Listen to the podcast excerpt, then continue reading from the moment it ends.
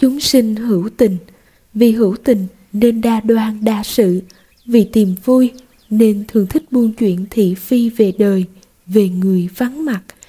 Vì muốn mình đẹp trong mắt thiên hạ nên thường đeo mặt nạ thân thiện giàu tế với đời, dù bản thân không thực sự đẹp như thế. Cứ vậy rồi đắm chìm trong mộng tưởng, tự huyễn hoặc rằng mình thánh thiện, trọn lành. Vậy nên hành giả tu tập muốn thực sự đạt giác ngộ và giải thoát, cần lấy chữ chân thành làm nền tảng khi hướng về chân thiện mỹ.